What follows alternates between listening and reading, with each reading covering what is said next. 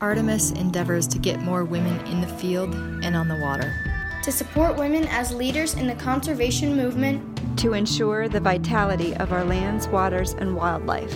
Artemis endeavors to change the face of conservation.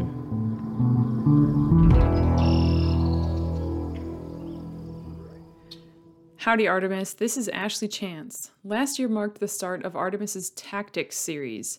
We did turkey tactics in the spring and fly fishing tactics in the fall.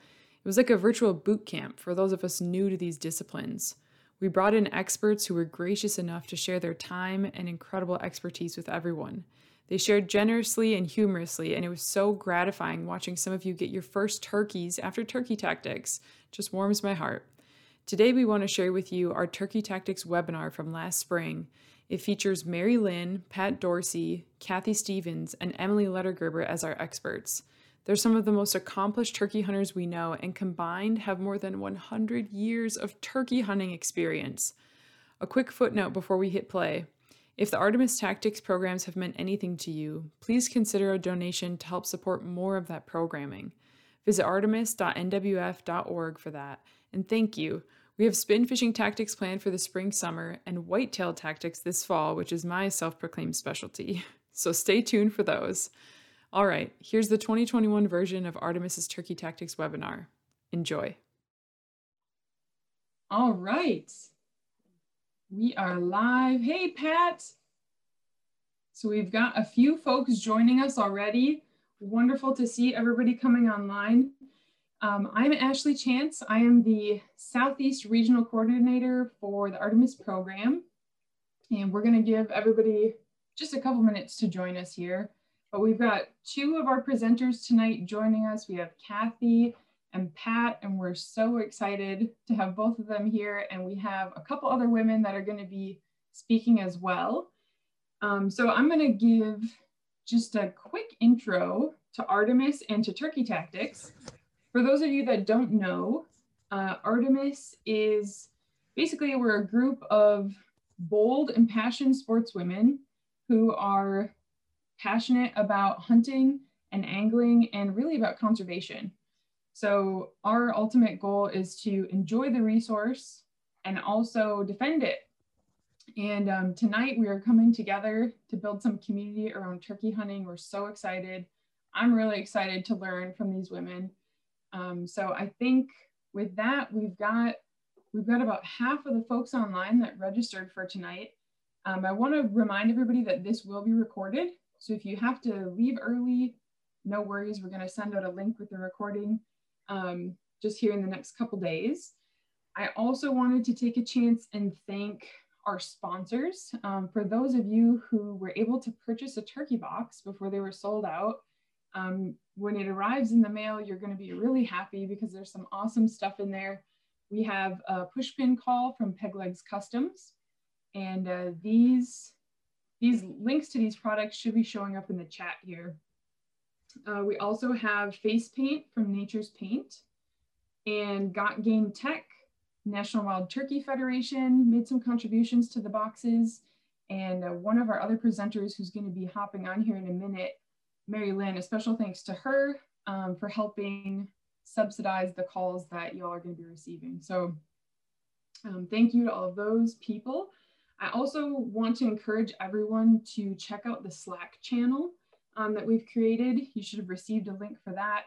Um, and it's, it's going to be a great place to talk about everything that we go over tonight um, and in the rest of the series. And as just as you're season progresses, you can troubleshoot things and connect with other women on there. And I would like to give a heads up. We are going to be having a storytelling contest with some pretty awesome prizes being given away. Uh, that's going to be at the events in April. Um, so just keep that in mind as you head out into the field this season. Lastly, before I hand it over to our presenters, I would like to ask that everyone type into the chat without hitting enter. Just type into the chat where you're based out of, so the city and state.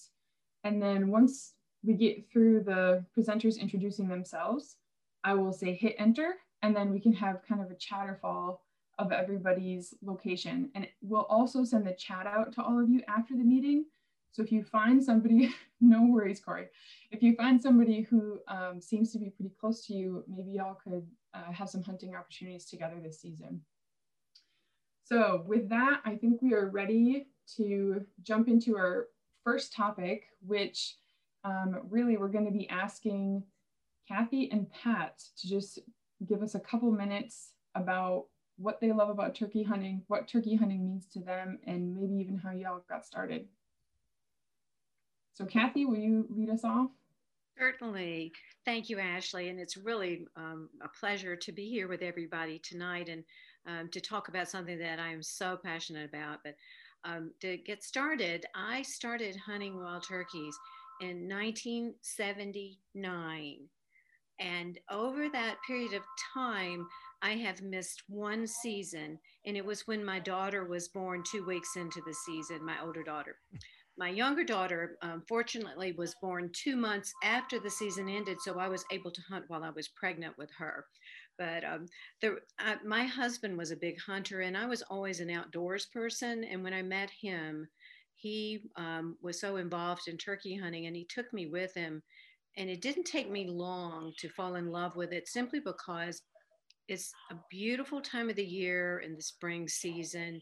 Um, it's been kind of crisp and cool in the mornings, and your face is all crisp, but and you can see your breath sometimes. And but you're outside in the early morning in the dark, and you hear all of these night birds. Um, you hear owls and whippoorwills, and you hear them you know, stop sounding off as much, and then you start hearing the cardinals and other day birds and then you hear this gobbler sound off and it's just there's something about the sound that says being wild. And for me just being outside the, the solitude of being out there the places that i like to hunt make a big difference in in how i feel about it. Um, but a lot of it too is that i feel like i'm a kid again when i'm out there. Um, there, there are times when you might not have a lot of turkey action going on, but you know it's hot some days, and there have been days I've taken my boots off and gone wading in a creek, um, take a nap out under you know in the river bottom. Um, that is the the thing about turkey hunting is not just the hunting that's so nice is the whole experience and sharing it with other people once you've done it. Um, the challenge of actually bringing a gobbler in is also a part of it that I, I truly enjoy very much. And um, I've said to people in the past, um, I think turkey hunting is a, a lot like playing chess, when all the pieces are moving around at the same time sometimes. So, so it's, it's an interactive sport where you have so many decisions to make on um, is it time to make a call um, or should I be quiet? Um, and if I am making a call, which one to make and how long should I call? Am I in the right place? Should I move or am I going to spook a turkey? It's just all of those decisions. And there's so many opportunities to mess up um, that it's just a really a fun, challenging thing to go out and do, and just quite different from being in the office every day. Um, so it's it's really a, a, fun thing, and I've enjoyed it all these years and have done it for a long time. And um, every year, the anticipation is a little like feeling like it's a kid at Christmas. So those are some of the things I really enjoy about it. It sounds like there's a handful, Kathy. All right, Pat, would you take it away? Oh, you're there. There we go. There go. Yeah, thank you. Um, yeah, and I got to say, uh, my hair looked a lot better in my mind's eye than it does on Zoom. So I apologize to all of you having to look at that. But um, I a lot of the stuff Kathy said, um, I I would echo here. One thing, growing up in the West, the Rocky Mountain West, we didn't have turkeys until I don't know, probably you know 20 years, 15, 20 years after. Um, you know, Kathy was hunting them uh, where she's at. And so um, it's relatively new out west. I didn't get started hunting turkeys until a few years ago, maybe 10 years ago, something like that. But um, what what I like about them is um, I kind of look at them like little elk. They're really well adapted to their environment. They're super smart and during the spring, they're really talkative. And so you've got all of this activity going on. You can hear the hens talking to the toms and the toms calling to the hens and the hens talking to each other and, and all of that kind of stuff. And you're trying to figure out all of those pieces in your own mind. Um, and then I do think there is something, some kind of humility that comes from hunting an animal that's supposed to have a brain the size of a pea and it repeatedly outwits you over and over and over again. So it just keeps you going back.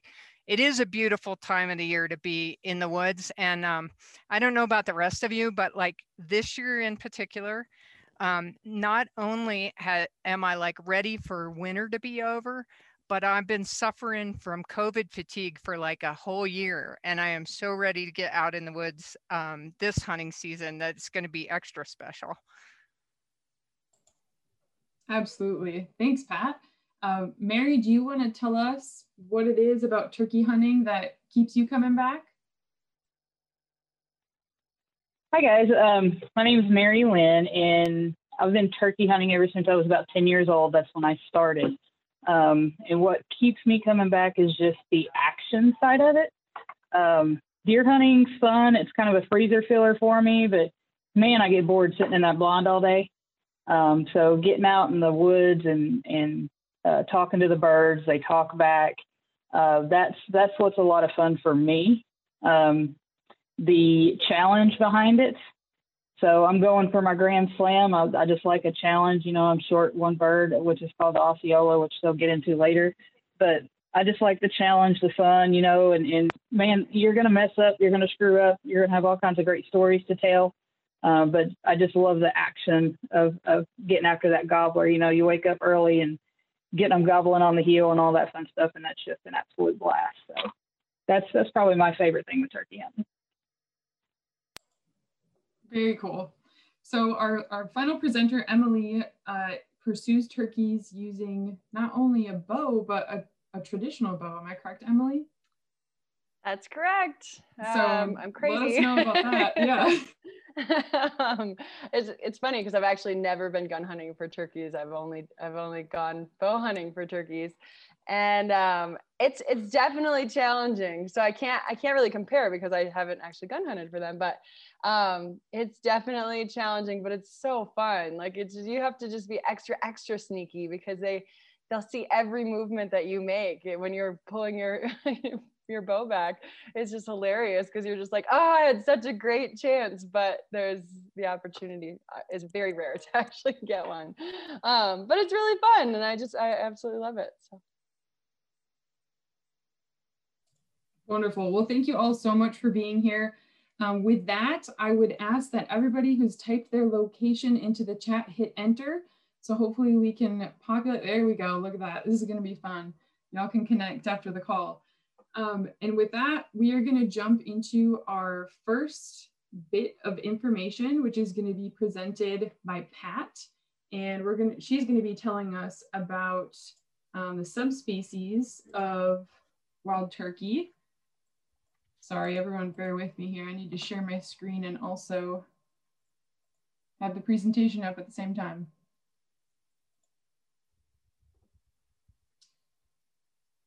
Uh, just a second here.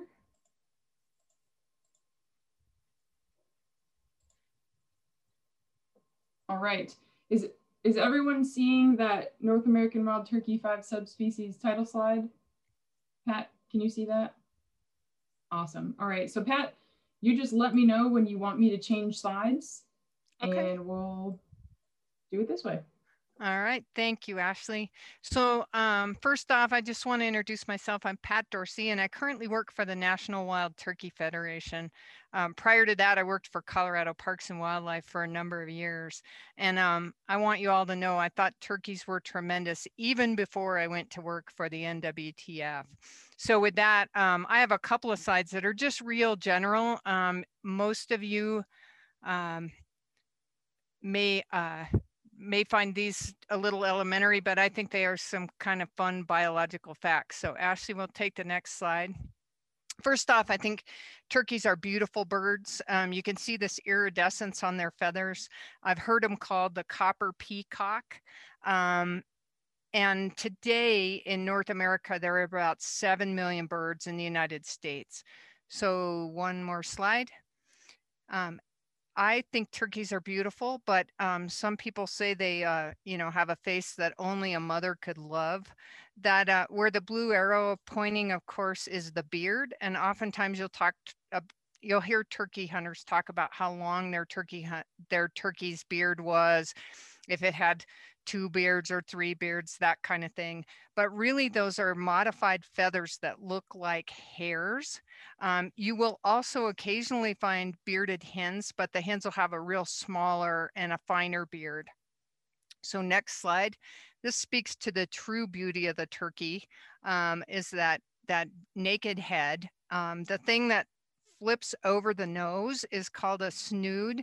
And one of the things I think that's kind of cool about a snood, besides having an interesting name, is that um, it'll really tell you about um, the bird's gender, their health, and what kind of mood they're in. It'll change color and get larger and all of that kind of stuff based on, on what kind of mood it's in. Underneath the beak, um, from the beak down to the neck is what's referred to as the wattle. And those fleshy lumps on their neck are called caruncles. Um, the, the biggest caruncles being at the base of the neck are called the major caruncles. So with that, I'm going to move into the five subspecies and, um, and where they occur in the United States. So on the map here, the dark blue is the eastern subspecies of wild turkey. Um, and they're found basically east of the Missouri River. The red shows you the um, range of the Merriam subspecies of, of turkey, and they are all um, west of the Missouri River. And then you've got some Rio Grandes, which appear in green. They've been introduced to different places, but basically their range is from Kansas to Texas. Um, in Florida, you have the Florida subspecies, also called the Osceola, the one that Mary is looking for to finish her Grand Slam, and they're found only in Florida.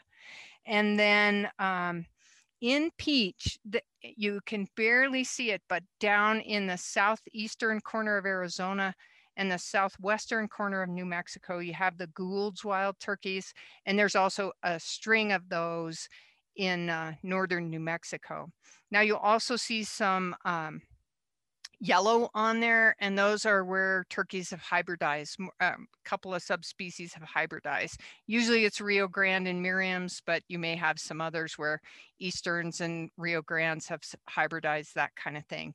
And then down in the light blue in the southern Mexico is ocellated turkeys. I'm not going to spend much time on them, but I wanted to mention them in case you've heard about them. So we'll move to the eastern subspecies. Um, out of those 7 million birds I mentioned, 5.3 million of them are eastern subspecies. Now, these are the heaviest birds. They have the biggest beards, the loudest gobbles. They live in forested and swampy habitats, and some people will say they are the smartest subspecies of wild turkeys. As a Westerner, I respectfully disagree, and I'll tell you why when I get to that Western subspecies. Um, the next one, please, Ashley. I mentioned that Florida has its own subspecies of wild turkey, the Osceola. There are only about 90,000 Osceola turkey in Florida. And next to the eastern, they are the, um, they've got the loudest gobbles. They've got the blackest feathers, that kind of thing. Um, they have extremely long legs and long spurs. And so you often hear these guys referred to as having limb hanger spurs. They'll have up to two inch long spurs that you could, they claim you can actually hang the turkey on a limb and, and hang it there. They're found out in the open, um, in palmetto and in pine habitats within Florida. So mostly on the interior, we don't find the turkeys strolling the beach too much. They look terrible in a swimsuit. Um, okay, so Merriam subspecies um, are found primarily west of the Missouri River. They've got a real white band on the, their tail fans. They've got shorter beards, shorter spurs, and they live in rugged mountain habitats. Now, some people claim that a Merriam's is a lot dumber than an Eastern turkey. And what I have read and I, I have a tendency to believe is that it all depends on how much hunting pressure these birds have seen. So in the East, where they're hunted a lot, they're called to a lot, people use decoys a lot, they're not going to come into a decoy or a, a bad turkey collar. In the West, they might be a little bit dumber because it's like nobody's played that trick on them before. But um, places in the West where they they have been hunted, they're pretty smart. And I will also say I'm I'm curious about the short beards and short spurs because uh, when you have turkeys walking around in rocky habitats, I think that probably has to do something like wearing down the the length of the spurs. And we're ready to go to the next one. So the Rio Grandes, I call the tweeners. Um, I mentioned that they're found between Kansas and Texas primarily. They live in plains habitat, brushy habitats, and in cottonwood river bottoms. I call them tweeners because between the eastern subspecies and the Merriam subspecies, they kind of fall somewhere in between. They don't have a copper tail band and they don't have a real light tail band, but they've got kind of a tan tail band. Um, they're not, they don't have super long beards, but they don't have short beards. So they're kind of, they fall somewhere in between there. Um, and I, I think about finding Rio Grandes primarily on, on river bottoms, but you, like I mentioned, you also find them in the, the plains and brushy habitats. And the last one, I believe, is our Gould subspecies. Goulds are the rarest um, turkey in the United States. Um, a lot of, um, it'll be interesting to get Mary's perspective. A lot of people that get their Grand Slam will actually go to Mexico to pick up their Gould's turkey because there's so many more of them. The range is really limited in the United States, but they're the largest subspecies. They've got longer legs and larger feet and larger center tail feathers than any of the other subspecies. And one of the things that you'll also notice about Goulds is they have a lot of white on their bodies and their wings. If you look at this photograph furnished by the New Mexico Game and Fish Department, to me, it almost looks like they're wearing a lace skirt or something eh, because there's so much white on their tail. And then the last bird is that one that I talked about is called the ocellated turkey. This is the one that you find only in Mexico, Belize, and Guatemala. It really does look kind of like a peacock. Um, and it has no beard, but very long spurs.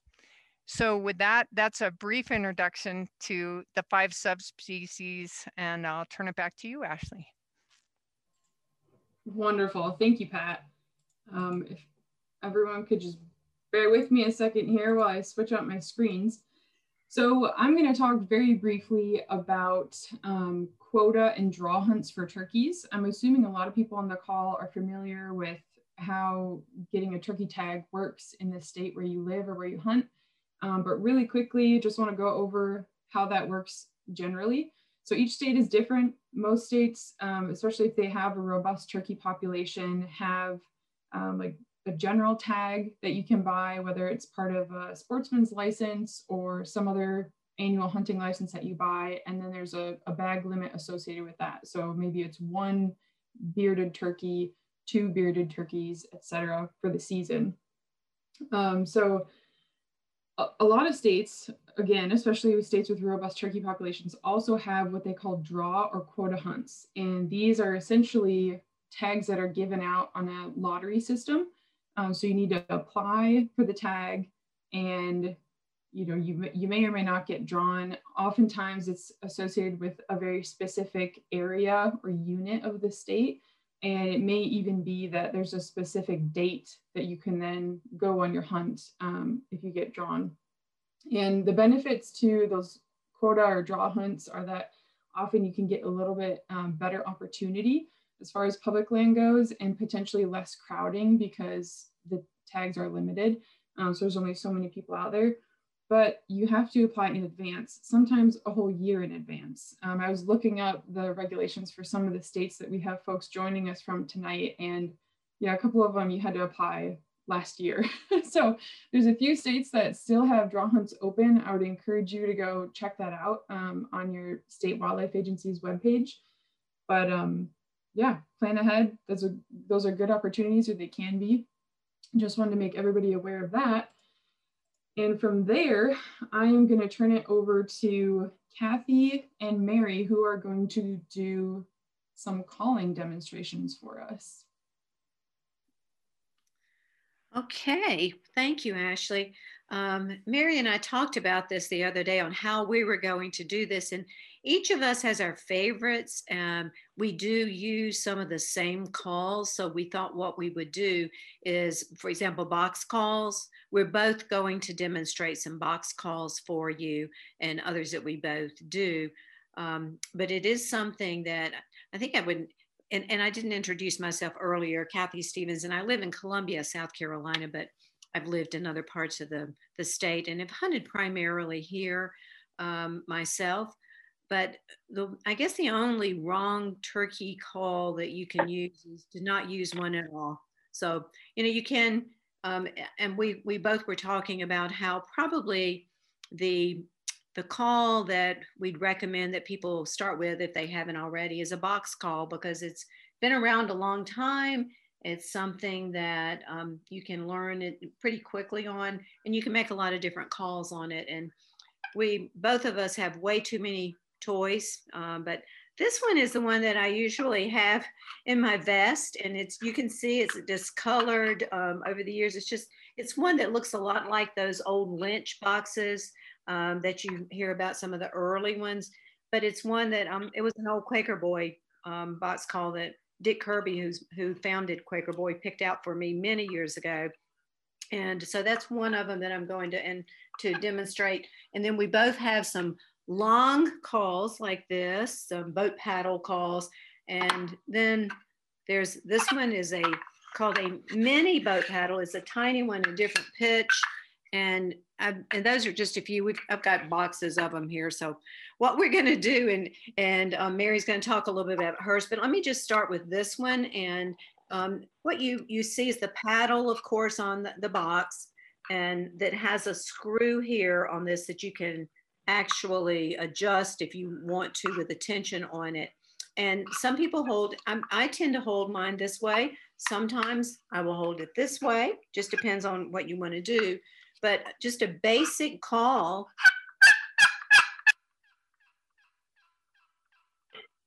And if you look on the other side, you might get a little different um, pitch on that. Um, don't worry if it's not perfect. If it's too perfect, it doesn't really sound like a hen. So that's one of the things that you, know, you hear somebody out in the woods and it's like, I wonder, that's really not him. That's got to be a person. It's too perfect. But the basic Yelp, that's the one that will kill a bunch of turkeys. So starting with the basic Yelp is one thing. You can also do little cuts. Things of that sort. And then there's some that you can, um, Mary may have one with the rubber bands on it that you can shake to gobble with. Um, you can do some little purrs on them. But just getting started, I would recommend just a just the basic Yelp on it. And I'll just do a couple more and then Mary's going to do some. This is that long box I was talking, the, the boat paddle kind. It's just the it's more the rhythm than anything else, but the pitch you can tell is so different. Kathy, I'm going to interrupt you just for one second. It's it seems like Zoom is trying to correct for the horrible turkey noise that you're making. So it cuts you out. So I wonder if you hold it a little bit farther away from the computer, if it'll carry through. Okay. This is one that's so high pitched, I just don't ever carry it, but just wanted you to hear the difference. See if, the, if you can hear this. Hear that? Okay, well, I'll go back to the first one again and see if that helps to do that. that's the one I usually take with me hunting when at the box. So Mary's going to talk a little bit about some boxes and then we'll move on to some other types of calls too. All right. Well, like uh, Miss Kathy said, there's all kinds of different calls that you can use, um, different sounds, different pitches. Now, there's three basic turkey calls when you're getting started. You're going to use a yelp, you're going to use a cluck, and then there's also a purr. Um, mainly, clucks and yelps are kind of what you're going to want to do. So I've got a, a basic box kind of like what she had. It's a double sided. So you've got two different hens on this one. But on other boxes, you might have a hen sound on one side and a gobbler sound on another side. Now this is a Twisting Creek call made um, from by Jeff McCamey out of uh, uh, Chattanooga, Tennessee. It's it's made out of uh, blood uh, bloodwood and black limba. So different woods on these calls also make a different sound. So mine are probably going to be a little bit more raspier than Miss Kathy's because I like a little bit more of a raspy tone. Seems like the birds that I hunt in the area respond better to a raspy tone, but Rios sound different, Eastern hens sound different, Merriam sound different. The best way to learn what your birds are going to like is to just get in the woods and listen to the hens talk. If you can find a big flock in the winter, because uh, you'll find a big bunches of hens in the winter, and just listen to the way they communicate to one another and that's the best way to kind of learn how they talk, how they communicate, and all that kind of stuff. So this is my uh, uh, short box from Jeff McCamey, or what I call a short box, because you'll see my long box in a little bit. So I do a little bit of cutting.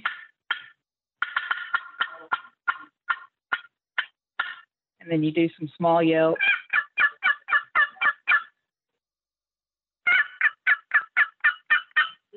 Then you can cluck. and then you have your purrs. Now, a long box is one of my favorite calls because if it's built correctly, you can actually get more than one hen out of one box call. So this is one of my long boxes. And when I say a long box, it's a long box. It's not going to fit in any turkey vest or anything like that that you carry. Now, this is what's called a fat bottom girl. It's built by Bob Fulcher. It's mineral poplar. Um, with a bloodwood paddle. I always like a bloodwood paddle. I just like the way that sounds. So when I was talking about you could get different birds out of this one call, if I start way up here at the top, I get a real high, what I call a Jenny sound. And as you go down, there's one bird, two birds, three different turkeys. So I could take this one box call and make three different turkey sounds on it. Um, and I've always enjoyed custom box calls because if they're built correctly, it, it's easier to run. But there's a lot of good starter calls, kind of like Lynch. You can go buy at Bass Pro, Woodhaven, you can go buy at Bass Pro, and they're great calls to get started, very easy to run as well. And I think the next thing we're going to move on to is pot calls, and I'll let Miss Kathy take that part over. Okay. Um, and again, like anything else, once you start doing this, you're going to collect a bunch of these. And I pare down what I carry with me. But I always carry a box, a slate, a glass, and a bunch of diaphragm calls uh, with me. So I'll start with um, this is a glass call. Um, it was it's one I've had for years. It's called the Crankin Crystal, the Carolina Assassin. Uh, anyway, somebody, a local guy in South Carolina made this years ago, Tony Reynolds. But um, and then the different, one of the things you'll find with these is that you want to make sure if you've got a glass call that you make it rough so that it's not, if it's really slick, it's not going to sound, it's going to kind of move and do something like, you're not going to get much with it. So you, this is one of those um, things that you can rough it with, but you can also get things that are the stone that you can do um, sharpen um, fish hooks with works for that too. But you just take it and where you're going to run the call, and then you want to hold it, cup it in your hand to have a little bit of um, space in your palm between the palm and this, and then your peg, you want to angle it a little bit toward you, and you just find, and you can play with it at different places until you find the, the sweet spot for the calls. But just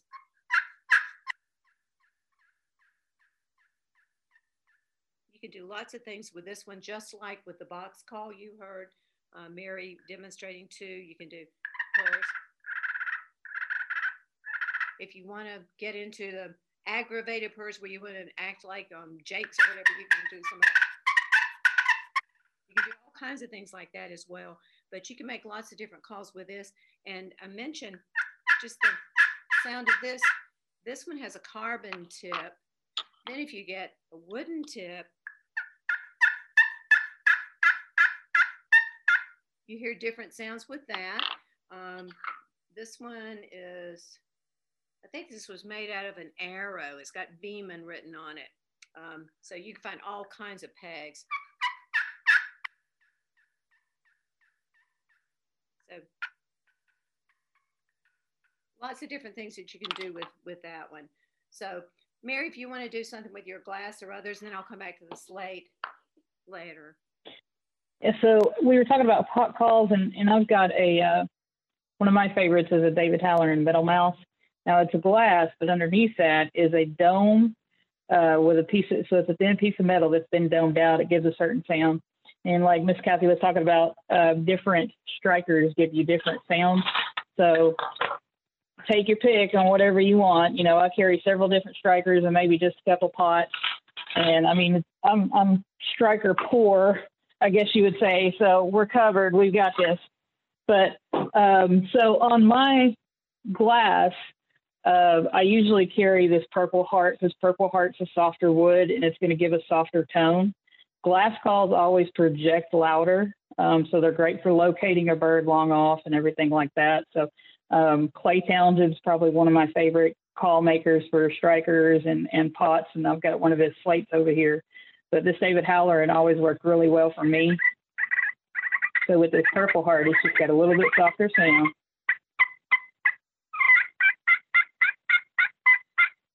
And then I've got a, a yellow wood that gives a certain sound.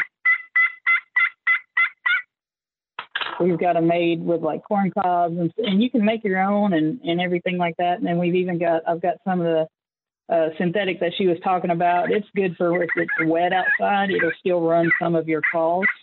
That's the only downfall to a pot call. If this top gets wet, it's going to be very hard to use it. And so to, you know, counteract that, you'll see some people carry aluminum, um, copper, or brass tops. Metal tops you can kind of use in all weather.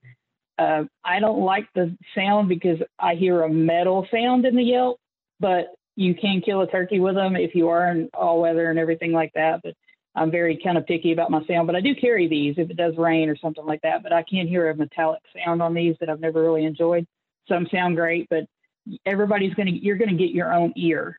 So what I might like, Miss Kathy might not like, what Miss Kathy might like, I might not like. Everybody has a different sound that they like in their turkeys, and, and it, again, it just comes down to listening to the, the birds around you and see what they sound like.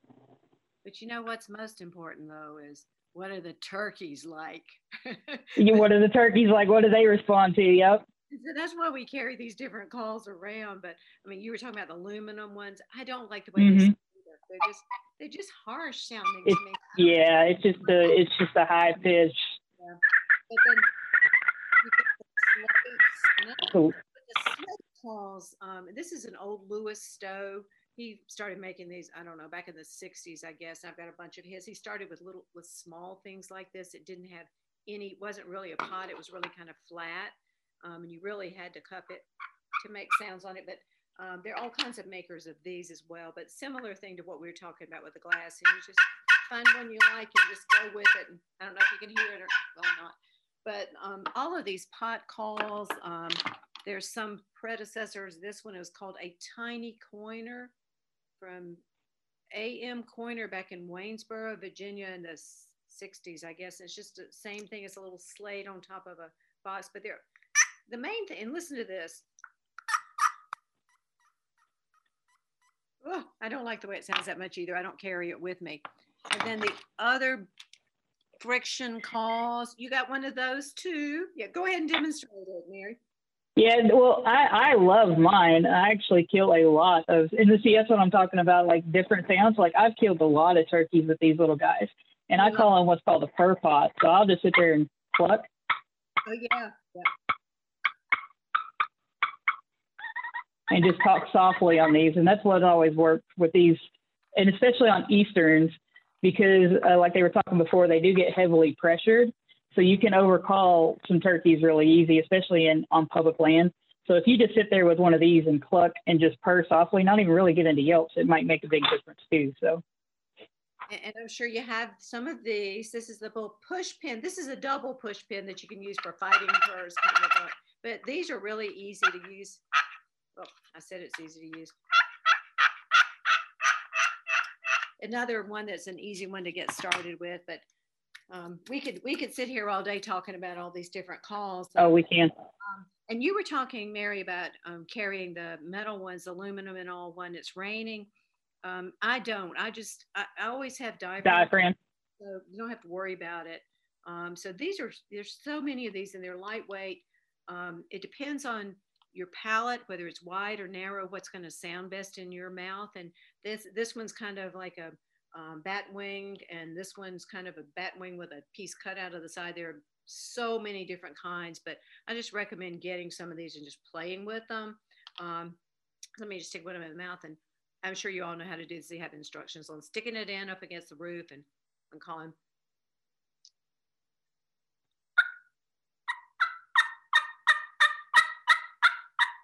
Am I too close? Could you hear it? Too close? Okay. No, it's good to go.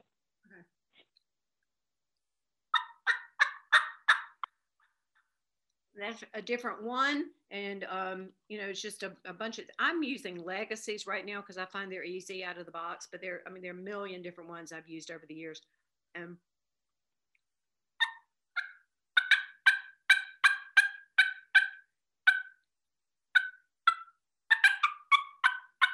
you can do you can do fly down calls cuts clucks you know yelps on these things and do a lot of things. Some people even gobble. You can purr on them. Um, it takes some practice. And the one thing about these is, um, like I said, they take up no space. So you can carry a bunch of different ones and sound like different hens um, with them. And the main thing, I think we were also supposed to be talking about when to use what calls. Um, some, if you wanted to do fly down calls, it's pretty easy to do these but they, when you're using these, also you're not moving, like we were talking about, like Patt was saying, is you just got to be still so much. But I really like the diaphragm calls, and it's kind of fun to try to make your own too. There, you also can get the materials and make your own and try different calls. And were you going to talk about um, Mary about wing bones and? Oh yeah, we've got wing bones and trumpets. Um, these are all off of birds that I've killed. So like I'm going for my grand slam and I have a friend, Kevin Rouse. Every time I kill a turkey, I'll take him the wings and he'll make me a wing bone. Uh, this is actually the knuckle. So this goes into the shoulder part of the wing and you, you'll pop it out, just take them a full wing and they can make it for you. Uh, this turkey is actually a Rio. No, this is my Merriam's. This is a Merriam's I killed out in Nebraska. This was an eastern bird that I've, I've killed here local. And this is where he's kind of cut off the, uh, the knuckle and just kind of made it a little smaller. Um, now these are, are, are kind of called what's called a trumpet call. So for them, you just kind of kiss on them to make them to make them kind of sound. And I'm not the best at this, but I'm going to try it anyway. But um,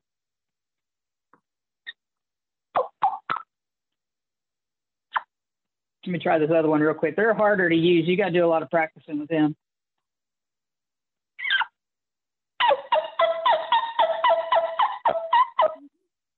but it's kind of neat and you can put them up in your house decorate them use them actually kill a turkey with them um, and then they've got a trumpet call which is made out of wood and different materials um, and they kind of work the same way as what that wing bone does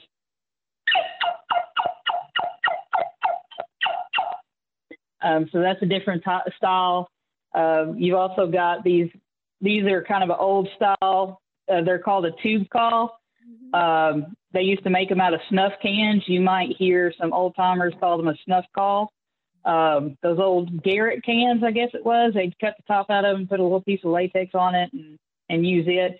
Um, now I'm I can't get a good sound out of these, so I'm not going to demonstrate it. I don't know if Miss Kathy can use them or not, but listen, both these, these calls, the wing bones, this and those tubes, I don't use because they tickle my lips, and I just cannot do enough.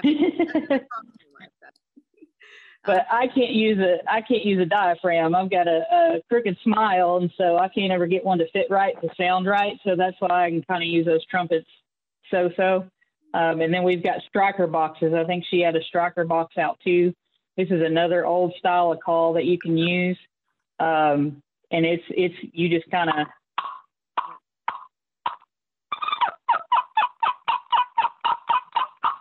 this is a super yelper made by Richard Shively. He's been in the business for years and years and years too. Um, he's won all kinds of competitions and stuff with his striker boxes. I like these as my running and gunning call is what I call it because I can drop my vest. My vest is usually 30 pounds because I pack it full of stuff. And I can throw this in my shirt pocket and just take off because I hunt East Tennessee mountains. So if I need to get on the other side of that ridge, I can throw it in my pocket and just go. So, um, and, and we've got locator calls. Uh, did you bring any lo- locator calls, Miss Kathy? Uh, well, there are, I have a crow call, which I rarely use. I usually just wait for the birds and I move myself, but you can use crow calls. You can use a lot of different things. And this is a gobble shaker thing. I'll do it. I'm not real good at it, but.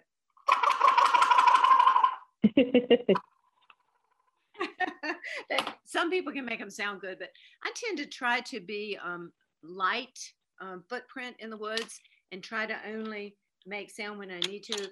The crow call is a good thing to use at times and to, to try to sound like something. I, I think, I, you know, you can hear a turkey gobble at a coyote or anything else out there, but um, a lot of people will use um, locator calls like that.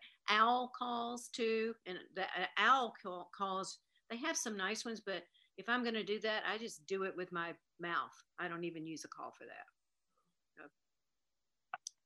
What about you, Mary? I use uh, owl calls in the morning um, just as a locator call. So when we say locator call, what's happening is a turkey during the spring, his testosterone is so high that he is just looking for a hen. He's getting really excited all the time, and he will do what's called a shot gobble. So they'll hear a loud noise. It can be a door shutting. It can be uh, a, an owl. It can be a coyote in the west, and they'll shot gobble. And we call that a locator call because that gives you the chance to locate exactly where that turkey's at. So I personally like a owl call in the morning. So, and we use a, a barred owl down in East Tennessee. Um, so, you know, we'll have an owl call in the morning to locate, and then I'll use a crow call in the afternoon uh, because, I mean, you're not going to hear crows at 6:30 in the morning when the sun's not up. So you and so you'll hear crows more in the afternoon. That's why we use crows then. So. And All right. Well, I know we're behind schedule. Sorry, Ashley. no, that's fine. It sounds like maybe we should have made an entire calling event. Um, so we have, we do need to move on, but we have two questions that um, people have submitted to the Q&A. So first one is from Emily. Are there any smaller box calls or is it really just preference or is there a reason for the long or short box calls? There are smaller box calls. Um, there, there's a reason behind everything. A long box is a little bit louder, so it'll actually reach out uh, further. So a lot of people that hunt Rios or Merriams, those plains type of turkeys where they might be miles away. If I really, and I'm at work, so I really can't south down on that call, but if I really hit it hard, uh, that call will actually carry for miles. Now, they do make smaller box calls to fit smaller hands. And there's a one sided box call, I wish I'd have brought, but I forgot to grab it this morning. They're very easy to use. Um, Lynch makes one, and then Alan Jenkins is my favorite. He makes one called the Lady Diamond, and he has designed it to actually be for smaller hands, so it's easier for people to use. The only thing about getting into a smaller call, every once in a while, it'll raise that pitch.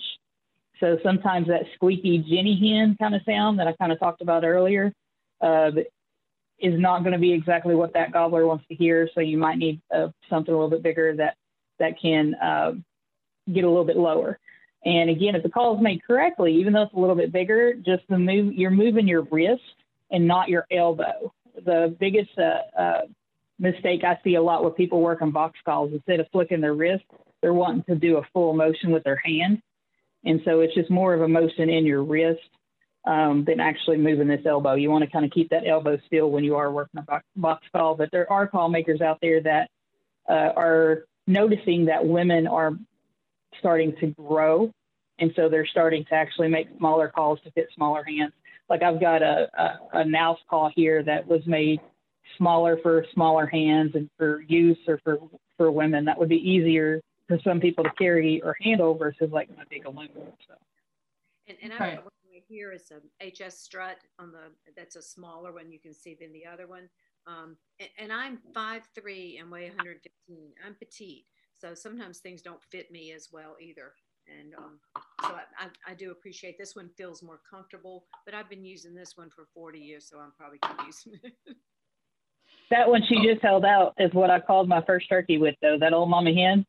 Uh, this one, that's oh, that's what I called my first. Yep, that's what I called my first turkey in. Was that exact collar right there? I love that thing. All right, I'm going to combine two of the other questions, and then we're going to have to move on. So do you cut down your mouth calls to make them fit better? If so, how do you know how to cut them down? And then we have somebody else who's a little bit nervous to use a diaphragm because they have a fear of accidentally inhaling it. So how do you cut them down? Do you ever, can you ever inhale them? Um, no, they're too big to inhale. So the first thing I would say is don't worry about that. You might choke because you're getting it so far back in your palate that it makes you get that reflex, a, a gag reflex. But yes, the there are different frames. When you look at this, um, you know, you see this thing here, but actually the metal part is this part here inside this frame, um, inside the, the tape. And you can get scissors and you can trim this tape if it makes you have a gag reflex then you can trim the tape to make it smaller. You just need a little tape around it to, to be able to seal it against the roof of your mouth. Um, so that's not an issue. And, and if you, there, there are calls made that are for small palates. And I think somebody mentioned that too. Um, my husband's a, a champion turkey caller and two of his friends are as well. And when I first started trying to use these things, I was listening to them I didn't hunt with these things for a couple years thinking there's no way I can sound good. But then I found out that turkeys don't sound that good either. Um, so just go play with them, get different ones. And my husband has a very narrow palate. I use a wider one than he does. So it just really is a matter of what fits you better. But I found the, the manufacturers are actually offering different sizes now, whereas it all it used to all be one fits all. Um, so you can find other find some in, in the for the smaller palates. Awesome. All right. Hopefully we'll have a little bit of time at the end. If folks have more calling questions, we can circle back. Um, but now we are going to move on to a discussion of scouting turkeys. Uh, it's going to be led by Patt and Kathy. Patt is going to be talking about scouting specifically as it pertains to the West. So Patt, do you want to lead us off? Sure. Thank you. Um, so I am not a huge fan of scouting for turkeys in the West, and and there's a couple of reasons for that. I think um, Western birds, Merriams and Rios, are pretty nomadic, and so being able to um, scout them any uh, any time before hunting season doesn't make much sense. And if you're in the woods um, during hunting season looking for turkeys, you might as well be carrying a gun and hunting them. Um, so I would I would say that I I do do the uh, you know go out in the morning, um, listen for turkey gobbles that kind of thing, but but nothing as official as what I would call scouting. The other thing that I do is um, you know all throughout the year um, you're hiking around in the woods you're you go into your favorite fishing spot or you're going out to take photographs or you're doing whatever else it is you do. I look for turkey sign in the woods and so i look for a lot of turkey scat under a tree that might indicate that that's a roost tree and there are a lot a lot of birds using that tree. Um, what i find in the west is that even those roost trees aren't that that well uh, that well used because they'll use that tree for a week or so and then they'll move to another location. And and so you won't get the big piles of of turkey scat like you will some other places.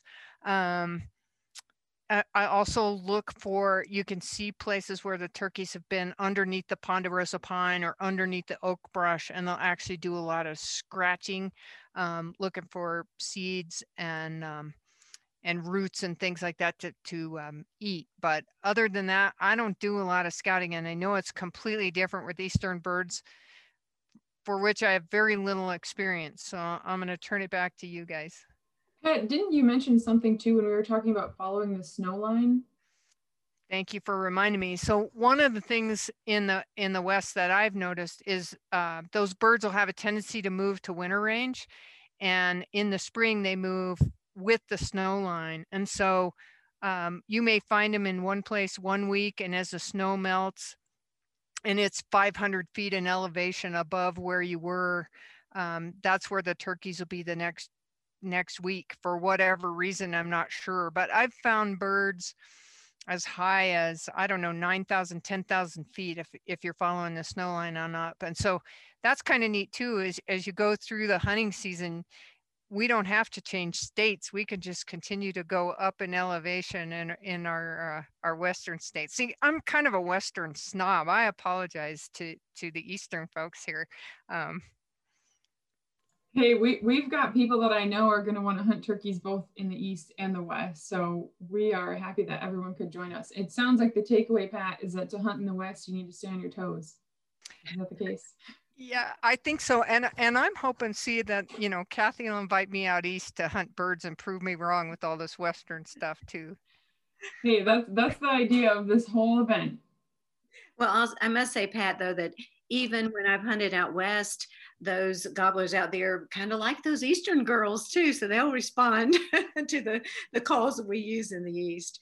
Um, yeah, scouting in the East and, and when and there's different kind of scouting. When you talk about the whole region, that's a lot of different kinds of terrain.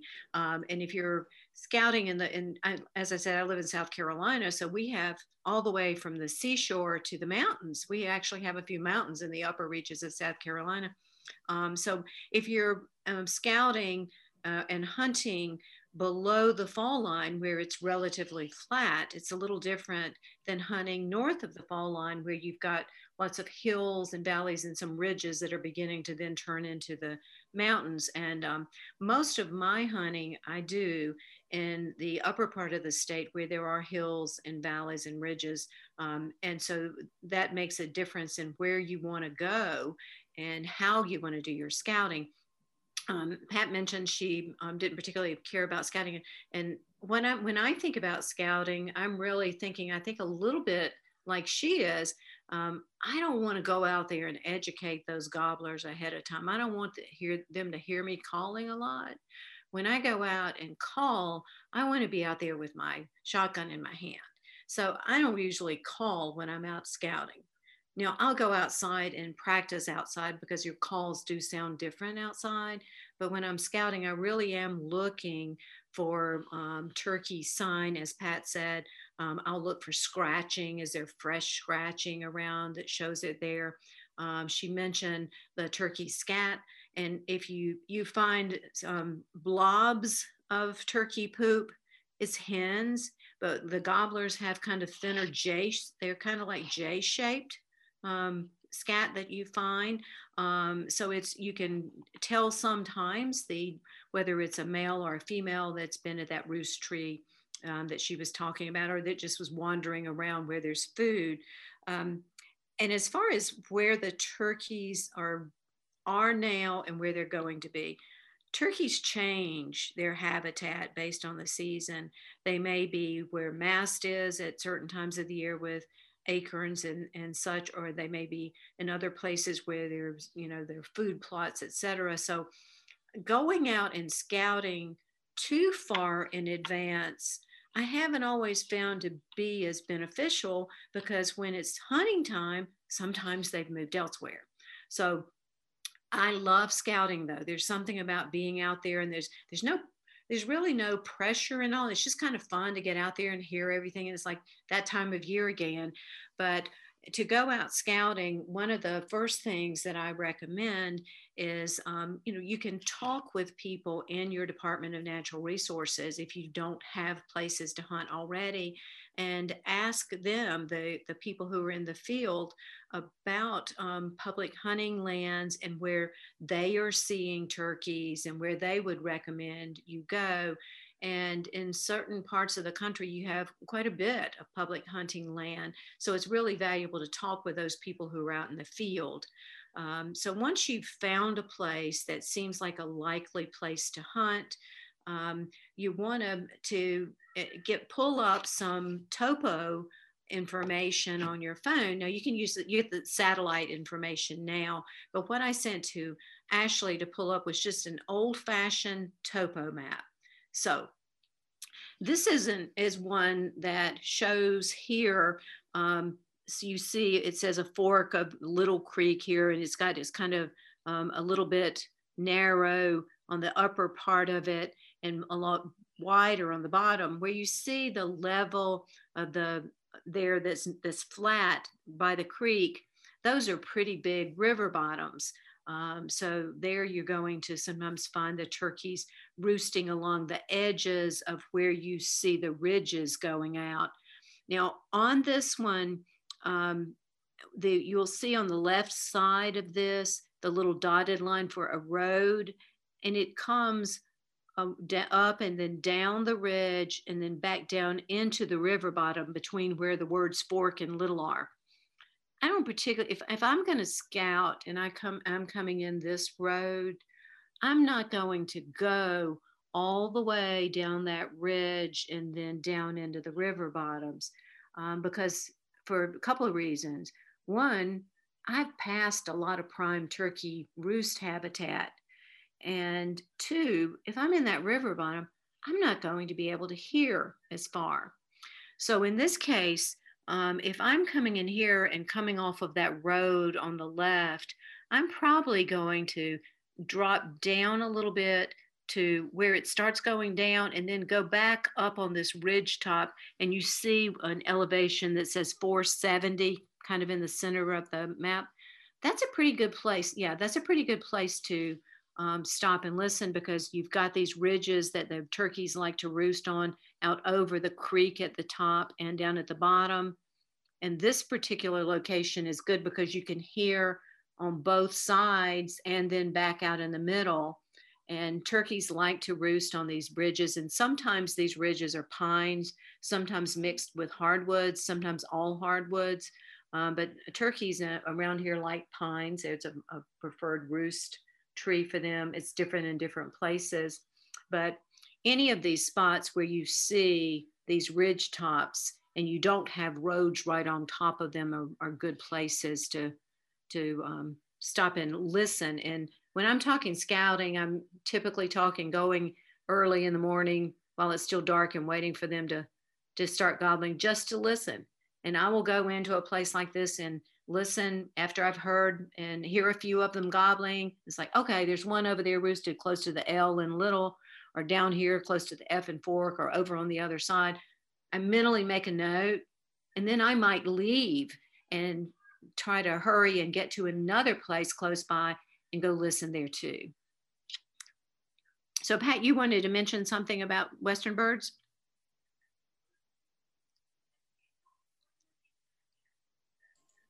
No, Kathy, I think we're good.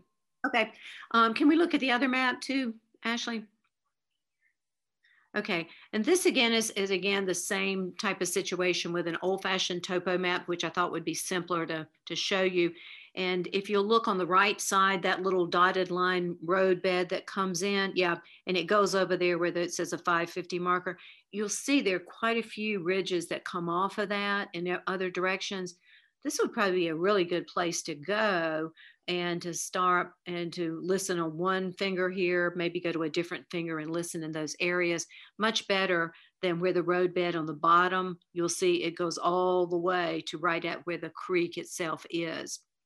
Over on the left, there's also a road that comes into a high point, and so that's not a bad place either.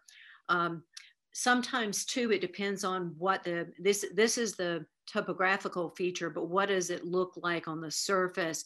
Have trees been cut, or is it forested still? Um, do you have short pines if it's a pine forest where they're too little for turkeys to roost? If so, you're probably not going to want to spend time there. But if there's been an area that's been cut over, the, the turkeys will um, quite often like to roost on the edges of the cutover area.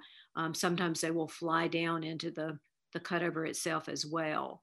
Um, but those are just some some tips to get started with listening and, and seeing what you can find. If you if you find other little openings um, with um, you know little food plots and such, sometimes they will roost around that as well.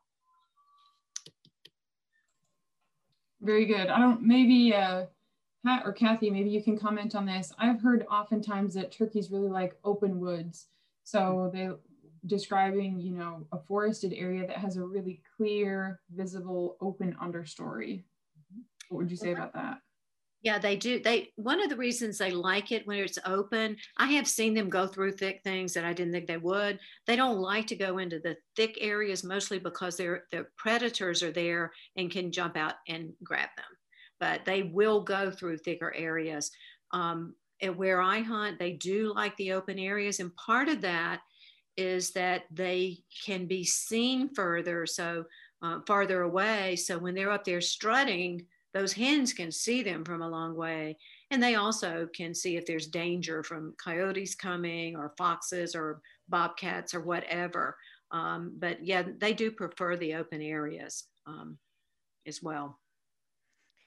Yeah, and I'll agree with Kathy on that. A, a, lot of times people ask for advice on how they can make their habitat on their property better for turkeys. And we look at it a lot of times and we say it's WTT, which stands for way too thick. Um, so you need to have an understory that the turkeys can move around in. Part of it's predators, and I think the other part is just mobility. You think about it if you're a turkey, you're you're constantly jumping over stuff and crawling through stuff. It's not an easy thing for them to do. It seems kind of counterintuitive, like they'd be less protected, but they're actually more protected if it's a little open and they have some escape routes. Very good. All right. Well, we're to move back to Kathy. She is to talk about what to put in your turkey vest when you go hunting and maybe also how to alter your turkey vest to fit you. Thanks, Ashley. I think, well, I mentioned I'm 5'3, weigh about 115 because I'm small. So they don't make turkey vest for me. They make turkey vest for you know 200 pound six feet men or they sometimes i've even um, bought a jake hunting vest but just didn't have enough pockets for me um, so i do tend to I've, i bought several vests over the years and um, have altered them i uh, will get the sewing machine out and i'll just work on it till i make it fit and make it comfortable for me um, but before i get started and talk about what's in my vest um, some of you I'm, i know are members of the National Wild Turkey Federation, and I have been since I started hunting back in the late 70s. But um, in the January, February issue of Turkey Call magazine, uh, Brian Lovett had an article about what's in his turkey vest. Well, most of what Brian had in that article is in my turkey vest. So if anybody wants to go read about it, they can. There are a couple of things that maybe are a little different, but a lot of it is the same. So I'm going to, here is the vest I'm using right now. And it's kind of probably kind of hard to see, but I do have lots of different things in here. Although I have pared it down somewhat. I mentioned that, um, that all the turkey calls we have, this is where my box call is. And I had to take this fabric off and cut some additional fabric and sew on here to fit my box call. So just because you get a vest that you like and it doesn't fit everything doesn't mean you have to stick with it. Um, so or you can put it in other pockets, but I like having my box call on the outside. So I did, and lots of times they sew them sideways and I don't like that. So I changed that orientation. Um, and the, I always got I've got some shells. Everybody needs some shotgun shells unless you're bow hunting. Of course, got my hunting license in here. Um, and this one, I carry, always carry an extra head net because you don't know, sometimes you lose these things when you take them off between places. And I usually carry some extra gloves too in, in mine. Um, up here, I have Binoculars, my husband says you don't need binoculars when you're hunting, but I have actually um, sat still for 10, 15 minutes before um, waiting for a um, stump to move that ended up being a stump and not a turkey. So these are these I carry with me. Um, I mentioned I've got all of these diaphragm calls that I carry in here. I have, there's another one of those. I like the old blue chalk. It's carpenter chalk. They, you, it's hard to find anymore for my box calls. I carry that. Um, the best thing that was ever invented for turkey hunting is the Thermacell. Now, um, when I first got one of these, I thought that it really worked. But mosquitoes are terrible in the spring in South Carolina where I hunt. So I always have a Thermacell on um, on me to use when I need it. And I have it in this little mesh bag just simply because it fits in the side pocket on this vest that doesn't stay closed and it's the only place I could put it. And so if it swings out when I'm crawling to get in position, I don't lose it. Um, I usually have a snack with me um, as well. And then on the other side, I carry, this is a plastic flask. And I like it because of the shape of it and it fits inside this other pocket up against me um, with water. Um, many years ago, I didn't carry food or water when I was going, and I don't know why we were crazy, but did that. Um, I have one slate, one glass, and sometimes I'll switch those around. Um, oh, this is little pruning shears. Everybody's seen these little ratchet things? Because when you sit down, sometimes they're little, there's a little shrubbery or something in front of you, you need to trim it a little bit. And I'll tell you a story another time, but you can actually kill a rattlesnake with these things if you need to. So that's, an, that's for another day. Um, let's see, what else is in here? Of course, all the pegs that we talked about earlier. And, oh, this is very important. Toilet tissue. You need toilet tissue sometimes out in the woods. And when I can, I try to actually put it back inside a little plastic bag and carry it with me. Um, I'm just, I just like to not leave it in the woods, but I have left it in the woods before, and sometimes you will. I have a knife with me because you need those sometimes, and certainly if you're going to clean your turkey. These are just little hard candies. Sometimes you you're almost, it's like your throat's dry and you're gonna cough and these things keep me from coughing. And then I have this and it's got a lot of little things in it, including Band-Aids, um, a tiny little hand sanitizer, um, some extra calls. And when you get older and you, and you can't see very well up close when you've got your distance contacts in, some teeny tiny little reading glasses if I need those that fit in here. So a lot of different things. I even have uh, extra contacts and a little mirror in here. Now I know Victoria's Secret never intended to be in a turkey hunting vest, but hey, it was the right size and the right weight for it. Um, I carry a an EpiPen because I am allergic to bumblebee stings only. They're not aggressive, so um, it's not a big deal for me, but I carry it just in case. Um, so anyway, there, there are other things in than this vest, but that gives you an idea of it. And it does, as Mary said earlier, uh, it weighs 25 pounds probably when I get it fully loaded. Um, sometimes, sometimes I will have a decoy, but usually I don't even don't carry decoys with me either. So I'm sure all of the rest of you have a lot of that. Oh, I love the comment. This is like looking in my purse with everything. oh, and Katrina, you tell your boyfriend that he needs to start bringing pruners himself. Straight from the experts. That was great, Kathy. Um, can you comment? Somebody asked why do you wear a vest and not just take a pack with you?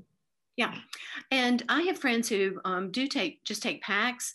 Um, I'm a mobile hunter, um, so I, I have hunted out of blinds on the you know edge of food plots and all, but my favorite hunting is just going out and listening for a turkey to gobble, and then I'm going to go wherever the turkey is. And sometimes you can get lucky enough if you mess up on that turkey, there's another one gobbling, and you want to go.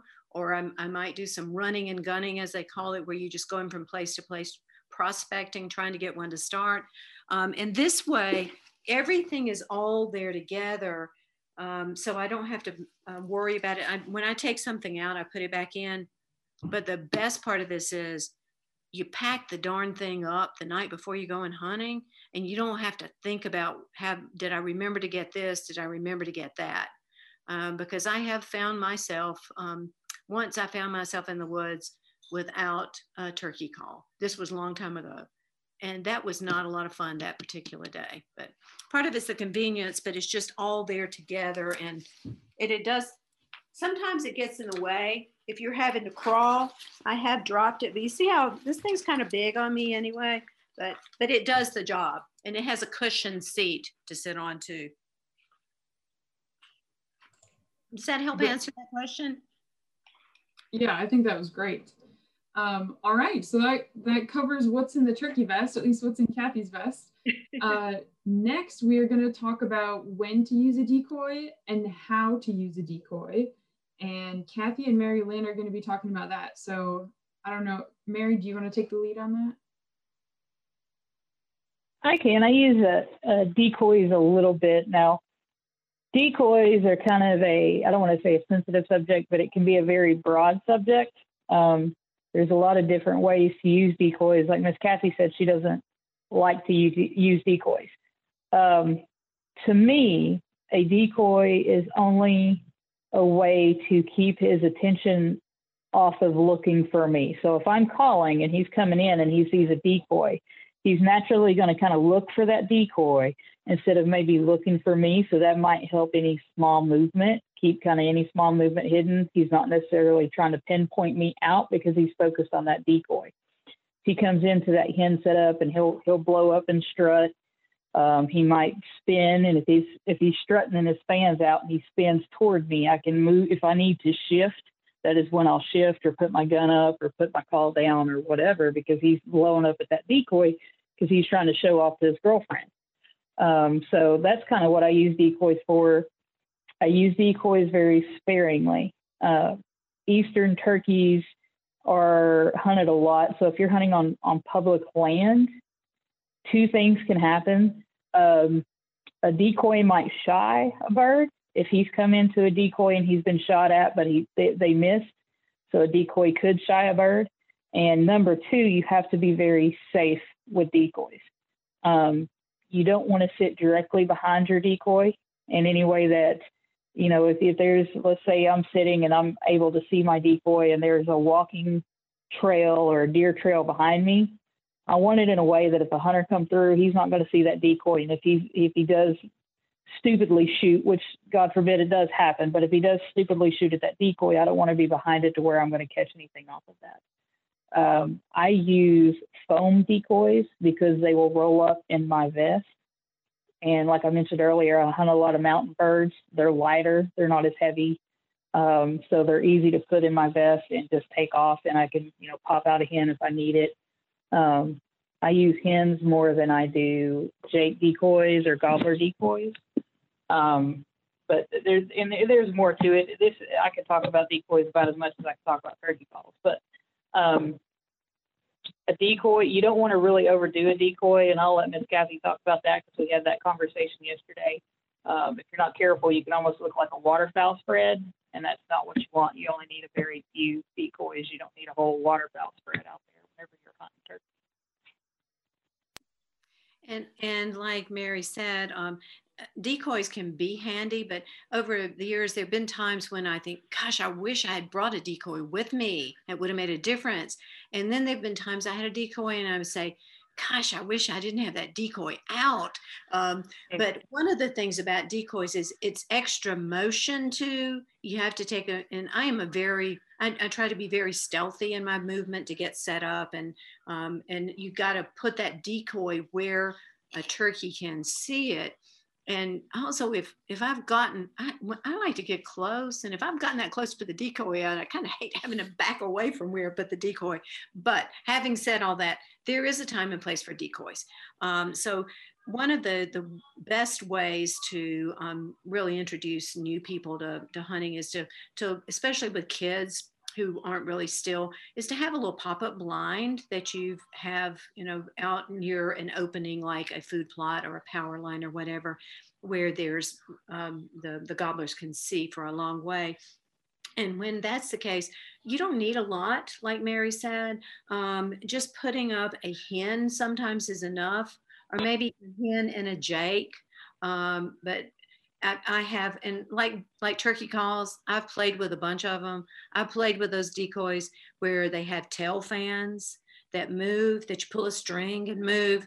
Um, years and years ago, I actually took a mounted gobbler out in a pasture and had a gobbler come running into it. That thing was hard to handle, but but did it. So we've all played with them.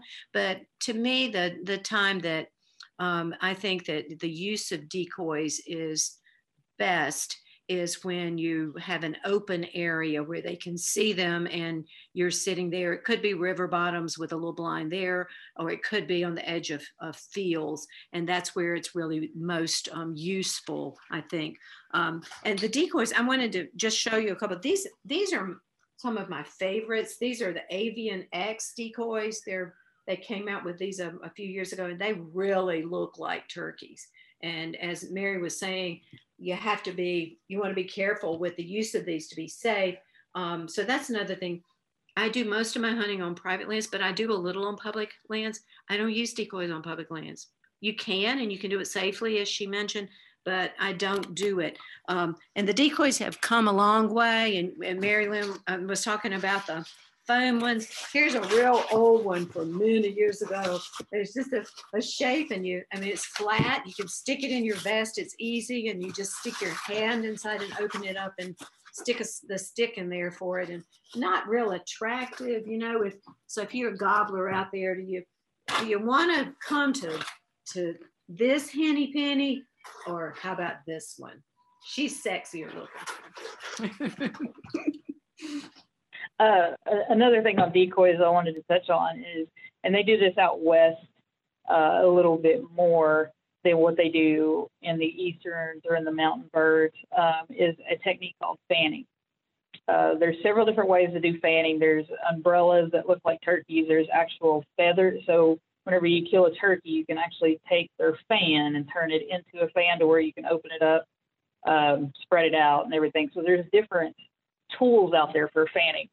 Fanning is an out west thing. You have to check your DNR regulations. There are some areas that it is illegal to fan a turkey. The reason why is because in uh, open areas where the Rios are and the Merriams are and it's flat plains, somebody will be fanning a turkey and you're going to have that Joe Bob down the road come out and, and, and shoot at it. So they have kind of gotten stricter down on fanning. Now, with that being said, fanning can be a rush for a bird. So technique of fanning is you have that fan in front of you and that's your decoy and it's hiding your motion. You might have a diaphragm call and you're actually crawling out to this bird and you are actually moving that fan. And if you watch a turkey when he struts, he blows up and he'll sit there and, and, and kind of rotate, kind of slowly move around. He's trying to impress that hen.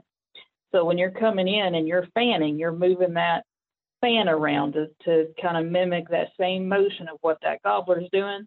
And that another gobbler will see that and see that as a threat and come into that fan. So, and you'll see videos of where people are making four yard shots, five yard shots because these turkeys are coming in running. Now, I've been successful doing that on Rios and Merriams. I've never done it on Easterns. I have friends that say it can be done, but I've just never done it on an Eastern yet. Um, I would like to try it on an Eastern, but it can be a rush if you do fan one in. And I've seen uh, where sometimes they'll respond to that fan because they're seeing emotion and they won't respond to a call. They might have been overcalled to. They might be nervous of a hen decoy. But that fan, because their testosterone is up, they want to come in and beat that gobbler up. And sometimes they'll take off running. It's more of an early morning, or, or not an early morning, excuse me, early season type of decoy is what you want to use as your gobblers or, or a Jake. A Jake decoy is kind of more of an early season decoy than a late season decoy. In my opinion, that's kind of how I do it. Late season, I'll use a single hen or maybe a pair of hens. Mary Lynn, can you talk a little bit about maybe the biology or the reason why you would use a Jake early in the season and not late? Like what's driving that gobbler to respond? His testosterone is a little bit higher in early season than in late season. So he's he's bred more in late season, so he might not be as excited in late season. Plus, he's probably been pressured. So a Jake in early season, he's still they're still fighting. You'll see him fighting and spurring, and and Rios and Merriams might be a little bit different, but I hunt mostly Eastern. So what I've noticed with my Easterns, they're in early season. They'll be fighting. They'll still be in their fighting mood, sparring, uh, you know, and they'll come in more to a Jake because you know, he's the big boss Tom. He doesn't want that wimpy looking little Jake. And I've even got a decoy called the ugly chicken because it's just this little scrawny looking, little ugly looking Jake thing. Um, because they see that Jake as a threat coming in to breed his hens. And because he is the dominant gobbler, he will move in on that Jake um, versus, you know, if you had an actual full fan gobbler out there. May, he might not be as dominant to where he'll take on a full fan gobbler, but if he sees a Jake and a Jake, I don't know if we discussed this, when a Jake fans out, his feathers stand up higher in the center than the rest of the feathers do. So when he fans out, he's recognized as a Jake, and that Tom will come in being a dominant boss gobbler to beat that Jake up because he wants all the hens to himself because he's greedy. So um, that's kind of why I like Jake's more in early season than late season. Late season, I've I've kind of ran into the issue if I put a Tom decoy out or a Jake decoy out that it will uh, sometimes spook a bird off versus if I've just got a lone decoy, like a lone hen standing out there, it might not spook him as much. I agree with the with using just a, a hen decoy later in particular. Great advice. Patt, do you have anything to input on decoys for the West? You know, if if I carry a decoy, it's a single hen, and um, I think a lot of the advice about the safety stuff is, and I'll bring that up a little bit later when we get to safety stuff in particular. But uh, I think people need to make a conscious decision about whether or not you use a decoy. So and I would also agree that later on in the season, a lot of the hens are already sitting on a nest. So a hen decoy late in the season, that might be one of his only opportunities. So a lot more likely to work. Very good. All right, I am going to share my screen again because I'm going to do just a quick little presentation here on, oops, there we go, on uh, non-toxic shot or non-lead shot. So uh, one of the one of the things that Artemis really believes in, in the spirit of um, being a steward and protecting the resources that we enjoy, is to leave it as good or better than we found it. And so by avoiding using lead in the field, that's one of the ways we can do that. And I just wanted to talk about non-toxic options for turkey specifically. So long ago, not that long ago, um, but historically, lead was really the only option. Um, it was the only thing available for you to buy if you were going to be shooting shot out of a shotgun. And lead, as we now know and have known for a few years, is toxic to all living organisms. So it's, it's problematic, right? You, you don't want to have it around you really, and you certainly don't want to be spreading it um, around on the landscape. And in fact, it was used for so long that now it's concentrated in some parts of the landscape at um, popular hunting spots or, you know, a lot of fishing tackle is still lead. So even lead hunting, or excuse me, popular fishing spots also have um, concentrations of lead. And the, the reason that lead is such a problem specifically for wildlife is that it directly poisons things like songbirds, ducks and geese, um, as well as upland birds like doves. And this is because those little tiny lead pellets look like food to those birds. A lot of those birds eat food, seeds, things like that that kind of look similar. Um, and birds don't really have a sense of smell, so they're not going to be discerning it based on much else besides feel in the case of ducks or um, vision in the case of other birds.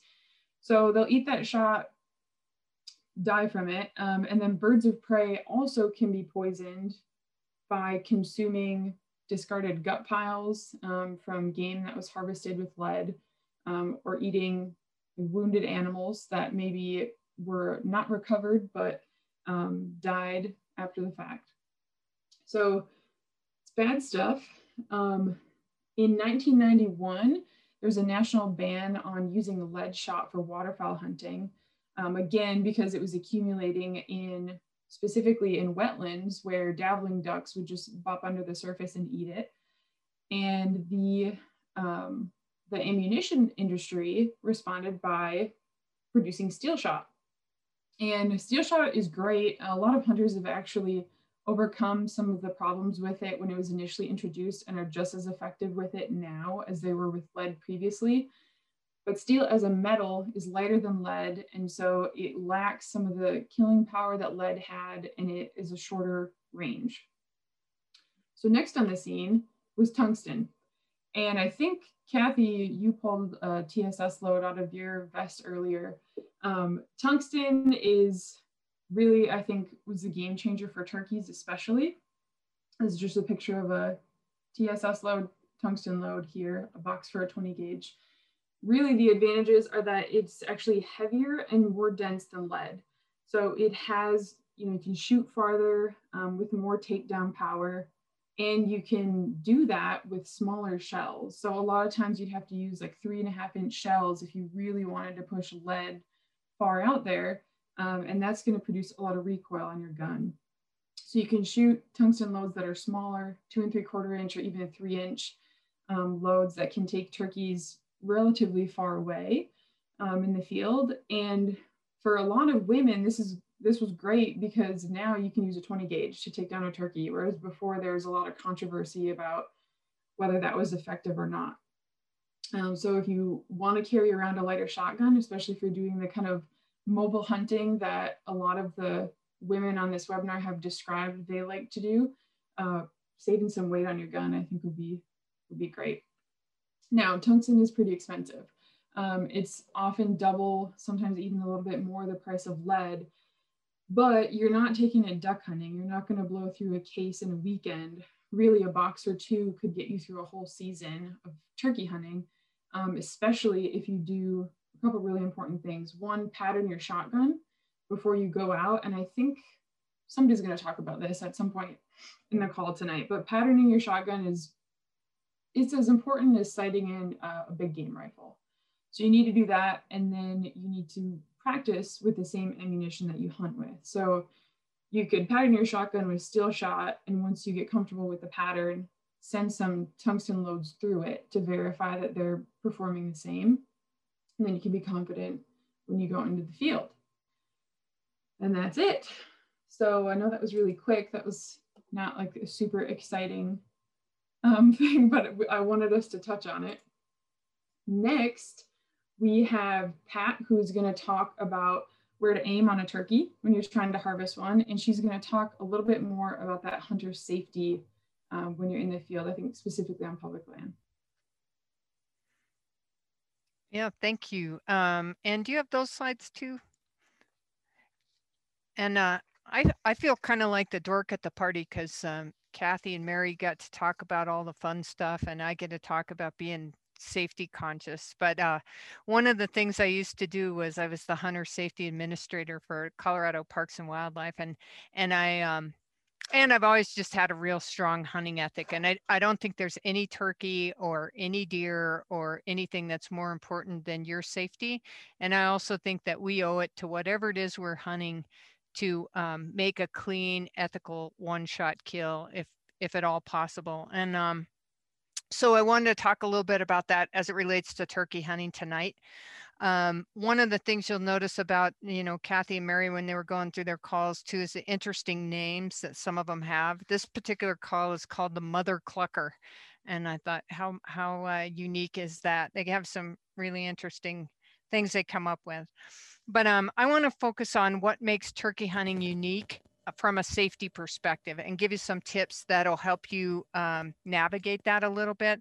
I'm going to talk a little bit about patterning a shotgun, where to aim, and at the very end of this, I'm going to give you a little quiz on shot selection. So if I can have the next slide, I want to talk about what makes turkey hunting unique. And um, all of this has been talked about, but you're in the in the woods in full camo carrying a gun. Oftentimes, you might be using a, a decoy and sitting somewhere behind it. Um, you're in the spring when turkeys are talkative and you're talking like a turkey. Um, and so I, I think it's important to realize that you're there are a lot of confounding factors here and about 25 to 30% of all hunting accidents are are during the tur spring turkey season. So that's that's a pretty high number. Now, most of those are, are not very serious and hunting overall is super safe. So we also need to apply that filter. But when you can make a few little changes to make yourself more safe, why not do it? So um, if I can have the next slide, I want to talk about the quarry for a second. We you saw this slide earlier, but one of the things that's unique about him is he's got that red, white, and blue head and black feathers. Um, and all of your safety rules apply that you already know, the 10 commandments of firearm safety or um, tab K, whatever you use. But, um, you know, the most important thing when turkey hunting, I think, is to be sure of your target, what's beyond it and what's in front of it. We just saw a photo of a turkey hunter sitting behind a decoy. Um, the other thing I think to think about in the spring in particular is, um, you know, uh, a lot of people uh, will shoot a, shoot a hen turkey and, and, or not a lot of people, a few people will shoot a hen turkey by accident and, um, and say they thought it was a tom because its head looked pink. Well, the bottom line is in the spring, you need to see that beard on a turkey. And so we want people to be extra cautious. And I'll take the next slide. So when you're walking in or if you set up somewhere, it's not a bad idea to have orange. Um, wear that orange as you're walking in. If you can, hang it in a tree or hang it in an area behind you if you're getting set up, if you have the time. The other thing I mentioned is that turkey's head, red, red white and blue, and then black feathers. Those are colors I avoid during turkey season. Don't wear red bandana around your neck. Um, it just doesn't make good sense. So the next slide, I've only got a couple more safety rules and then we can start talking about patterning and shot placement. So the other thing, if you're gonna sit down and call, uh, you could call a turkey hunter in. Um, like Kathy said, sometimes the people that call are call better than the turkeys that call. And so there's the possibility that there's another hunter um, and you could call that person in. So um, have a tree at your back that is wider than your back in case somebody comes in behind you. Um, I already mentioned if you're looking for um, if you are the one being called in, if you're coming into, you hear a turkey and you're coming into that, make sure that you're doing um, proper identification, right? Is it moving? Um, don't just shoot at noise. Don't just shoot at something that looks like a turkey. Make sure there's nothing beyond it. Um, if you call in another hunter, don't don't wave your hand or something like that. That su sudden movement may um, cause them to do something you don't want to do. And then um, I always carry a some orange or something too in case you shoot a turkey.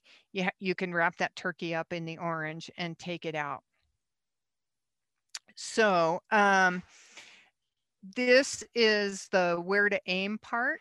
And there's there might be a little bit of disagreement, but generally uh, the shotgun pellets kind of uh, will go up a little bit. So I like to hold a little low on the neck, like right where the neck and the feathers come together. That gives me the kill zone. And I'm only going to talk about shotgun, Emily. I'm not going to go into too much bow hunting shot placement because it's entirely different. But um, the, the kill zone on a turkey is the central nervous system. So it's basically the spine and the brain. So we want to make sure that we maximize the number of pellets going into that area of the turkey. Um, some hunters will hold a little bit higher than that. And I know a few hunters will hunt a little bit lower than that. Um, but I think the thing that makes that neck and the feathers where they come together particularly attractive for me is it's an easy it's an easy thing to see and an easy thing to put your sights on. The one thing you don't want to do is cover up the, the turkey's head with the barrel of your shotgun. You for sure want to be able to see the bead on your shotgun and the turkey's head above it. So I'll take the next slide and I'll talk about patterning a little bit. Um, so the purpose of patterning, and there's a number of resources online, and so I'm not gonna get too detailed into how to do it, but what you wanna do is put the maximum number of pellets into the vital area of a turkey. And so what you see here, um, the other thing you wanna do is when you do pattern your shotgun, you wanna make sure that you're sitting down at about the same distance you plan on killing a turkey. And so for me, that's, you know, 40 yards. And I take a look at it and I might back up to 25 and just see what my pattern is doing as well. But what you want to do is have a lot of pellets in the head and the neck. this is a really good pattern. Um, let's take a look at the next pattern. And you can see that in this particular pattern, there's a nice pattern with the pellets, but the the bead is off, right? Our point of impact is off. That's that's not going to kill a turkey.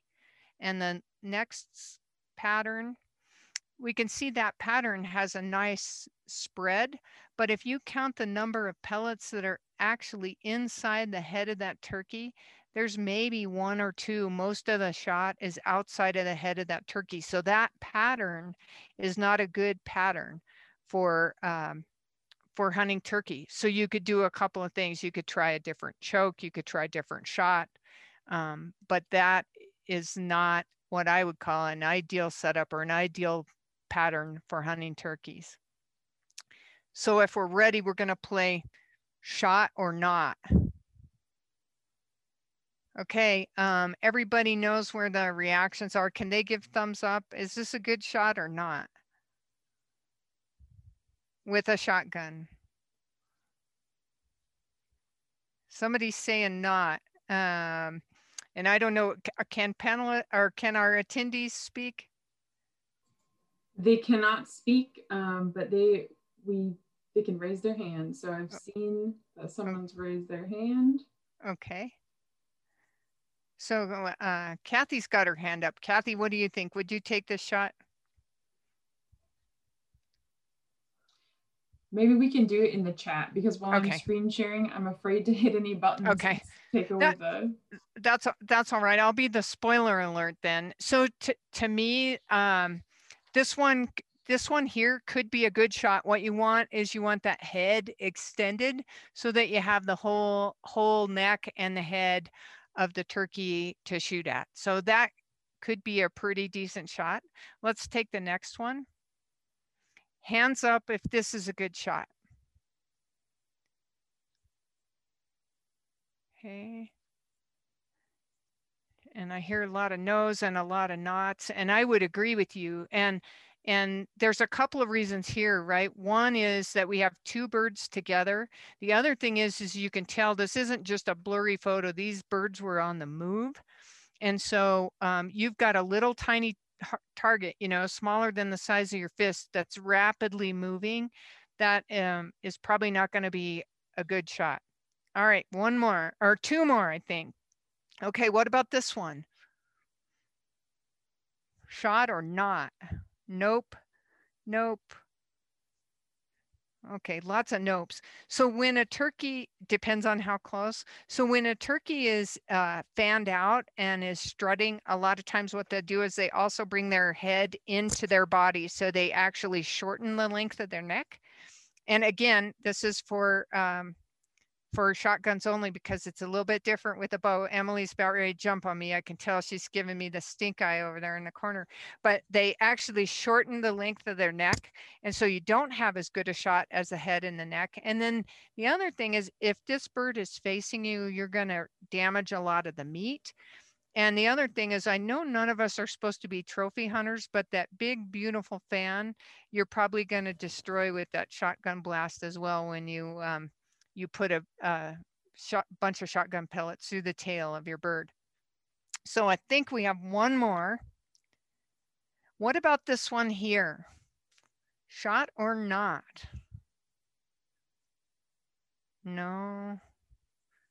If in season, okay, no, no, shot, yes. I don't see a beard, okay. Selena nailed it. So the deal here is we've got a bird with a red head. I, I am making an assumption that is a Tom Liana. I don't know if I said your name right, but but you're right. We can't see a beard. So in the spring, that bird may not be legal. And I I uh, another thing I did. God, I must be super old. Um, before this, I was a wildlife officer, a wildlife law enforcement officer, and I had somebody take a shot just like that, and it was a hen, and with the sun shining through her skin. Um, she appeared to have a pink head, and uh, a young man shot a hen turkey. And so I think it's better to pass on that shot, even though 99% sure that's a Tom like the rest of you. In the fall, is that a shot or not? That in the fall when any sex bird is uh, is legal, it is. So thank you, Emily, for that. And you guys are really good at this. I was trying to mess you up just a little bit, and they're way too smart, Ashley. Well, that's good. We got some high quality participants here. All right, so we are now going to move over to Emily, who is our lone archery hunter for turkeys, and she is going to talk about that. Um, Emily, I have your pictures, so just let me know if yeah. you want me to share them. Okay. Well, I can expand on Pat's talk about. No, I was not. Definitely was not worried over here, Pat. Um, but shooting archery turkeys is a definitely a little bit different than shooting um, shotgun turkeys, just because even the places you aim are different. So personally, just because I want to make sure that it is the best possible shot, I only shoot when the turkey is broadside and I just, and I actually aim for right above the thigh. Um, and that's generally the, one of the largest areas that you can actually hit on a turkey with a, an arrow. But I do know a lot of people who will shoot them if they're facing you, they'll shoot them basically aiming right for the beard, the middle of the beard, which is a good one. It'll actually get them in the chest or Others will actually shoot them in the butt. um, so there's a lot of different differences between um, archery hunting turkeys and shotgun hunting turkeys. But um, the, the main thing that you'll want to do is just make sure you practice, practice, practice, and make sure that that shot is going to be perfect because you don't want to injure them. I mean, turkeys are so fast. And the other thing is, is their eyesight is so good that once you once you are shooting with an with a bow, they'll see you pull they'll see you draw. I mean you're literally just drawing back and they see everything. So the minute that that arrow gets going sometimes they'll jump it. Sometimes they'll move. Sometimes you know i mean it's just it's a lot it's really hard because you can't not move when you're shooting your bow. Um, so just practice practice practice. Make sure your groups are super super super good before you even get out there with a bow. Um, and I'm not gonna lie, it's hard. it's hard. It's um, as my husband would actually say, he thinks it's impossible, um, but he also knows that it's not. It's just very hard. It's fun. It's just amazingly fun. You run around the woods looking for turkeys. You can have decoys if you want. If you don't, that's fine too. You can spot and stalk. A lot of people will also use blinds. Um, just because they, they can't see you as well if you are in a blind um, with your bow. Um, but it's just it's just so fun as as everybody else is talking about. I just I absolutely love it. And um, from a from a what I go in the field with gear like a gear wise, I definitely make sure that my broadheads are ready to go. I personally just use the exact same broadheads that I use for big game. Um, nothing different there. I do know people who don't use as heavy of a broadhead for turkeys. Um, I just use the same setup that I use all year round just because I know that I'm shooting well. I know that I've been practicing with that setup. I know in that weight. Um, and I just make sure that everything is consistent as and as consistent as possible when I get into the field. Um, and then from a bow perspective, as Ashley mentioned, I shoot with the trad bow.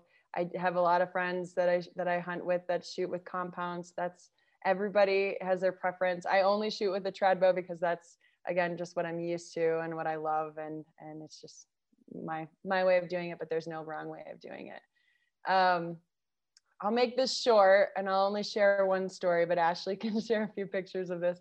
We did, uh, I was just going to tell you a really quick story of a, of a hunt we did last year, and it was a pack raft turkey hunt uh, mixing it up a little bit. Um, Pat, you even might know exactly where this is. um, there's a uh, this is in this is in Colorado. Um, there's a piece of land that is surrounded by private on both sides, with the exception of a lake. So a couple of us went um, in pack rafts across the lake to hunt turkeys and it was just uh, to be completely honest with you it was so fun. I was actually super pregnant in this picture. Um, you can't see my belly though but i was pregnant and hunting. And um, it was just amazing to get out there and pack rafts and go across the lake and hear all of the turkeys gobbling like crazy echoing on the lake and watching the sun come up and then getting over to the other side to actually get no not even a sight of a turkey but the experience was just fun and that's just why i love turkey hunting So I'll end it there so I don't blabber your faces off with my stories. But if you have any questions, feel free to ask about hunting with art with bows. Emily, thank you so much. Once again, I think we could have done an entire event on hunting, archery hunting turkeys. Um, yeah. That was great. Okay, so we have a few minutes left. We are now going to move back to Pat. She is going to walk us through storytelling, how to tell a good story. This is important for any hunter, whether you're good or not. Um, but it's especially important to our audience tonight because, as I mentioned earlier on the call, we are going to be having a storytelling contest as part of this series of events. So pay attention, get your story good and ready, and um, yeah, maybe you can win something fun. Pat, take it away. Yeah, Emily. So just so you know, I, I think that photograph, if I've got the right place, is only about 10 miles from my house. Probably. So that's that's kind of funny. Um, um, we're gonna do it again this year. So if you want to go, let me know. I, I, have a ducky, so we'll, we'll talk about that. So um, I, w- I wanted to talk about storytelling. For one thing, I got so excited when Ashley said you guys are going to do a storytelling contest because I, I think that the history of storytelling and hunting go hand in hand. And the other thing that I feel so strongly about storytelling is because that I think that ethical hunters tell the best stories. Who wants to tell a story about how you cheated your way and and and killed something. The only great stories are told by ethical hunters, which is what you all are all about and what Artemis is all about. And so I think that this is going to be an incredible opportunity. And even those of you that are really shy and don't like being in the spotlight, I would encourage you to tell a story. Um, so I'll go to the next next slide. And I think that the other thing about storytelling is you don't have to kill a big bird you don't have to kill any bird at all. Sometimes the best stories are the the goofy things you did um, you know or the the dumb things that happened along the way um, the the fact that you went out and forgot your turkey call or something like that. The important thing about storytelling what it does is it creates an emotional bond with people which is that next slide. Um, and so if i ask some of you um, I'm sorry, Ash. There we go. So if I ask some of you, why do you love your dog? Um, I would doubt that very many of you, or why do you love your husband, or why did, you know, uh, but why do you love your dog? I don't tell people, well, he's black and he doesn't shed and he's potty trained. You know, I love Poncho because when when I rub his neck, he leans into me and goes, mm, and when he does that, it makes me feel good inside. I it just like makes me warm all the way to my toes. And that's the reason we tell stories is to make that emotional connection. How many of you could relate to my poncho story? Again, let's, you know, r- raise your hands or whatever. But um, I think most of us can relate to those emotions that go into having a um, a dog or telling a great hunting story. So um, let's go to the next one. And I think the most important thing to think about when you start telling a story is how do you want people to feel when you're done? Do you want them to approve of hunting? Um, do you want them to try hunting? Do you want them to go out and become a better hunter? Uh, or do you want them to um, do you want them to um, go out and maybe do a call to action and help the environment? But um, I think there are a number of reasons to tell those stories, but sometimes people tell stories that really have the opposite effect, right? They turn people off. Why do any of us need to be telling a story that turns people off? Let's tell stories that turn people on. And so this next slide is just about how the story goes. Um, first, there's you, right? And you uh, you talk about you, and you talk about you in the first person and what kind of person you are. Um, and then something happens, the event. Um, you're getting up to go turkey hunting, you're going up early, whatever that is. Um, but something happens and and that's where the story starts right? What what was the conflict there? How was it different than your reality? Like everybody thinks you're going to tell the you know the the lady with the fish photo right? Um, that's not the story. That the story was all the other stuff that happened. So how did you struggle? How did you deal with that situation? What were you feeling? Were you angry? You know were you scared?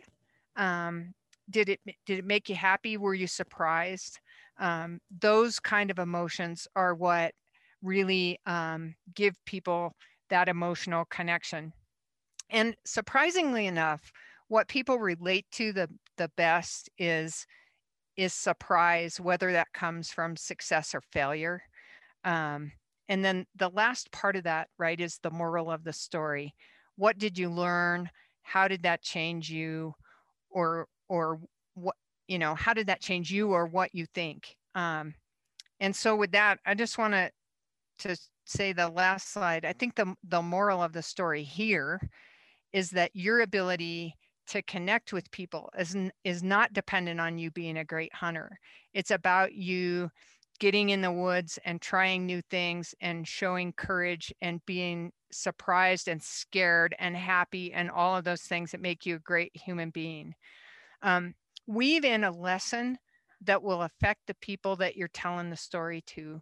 So that lesson can be something really simple as, as much as like, so I learned I always pack my hunting pack the night before, right? Or I learned, um, you know, I now look at this. And and the other thing is, I think sometimes our stories, um, it's the little things that make a big, a big big difference on people it's it's not the big huge things that happen it's the little things that happen along the way that make make the best stories and um this is a, a photograph of a, a, women's only deer hunt that I was lucky enough to be along in Oklahoma. And I didn't know any of these women at all. I had never met any of them.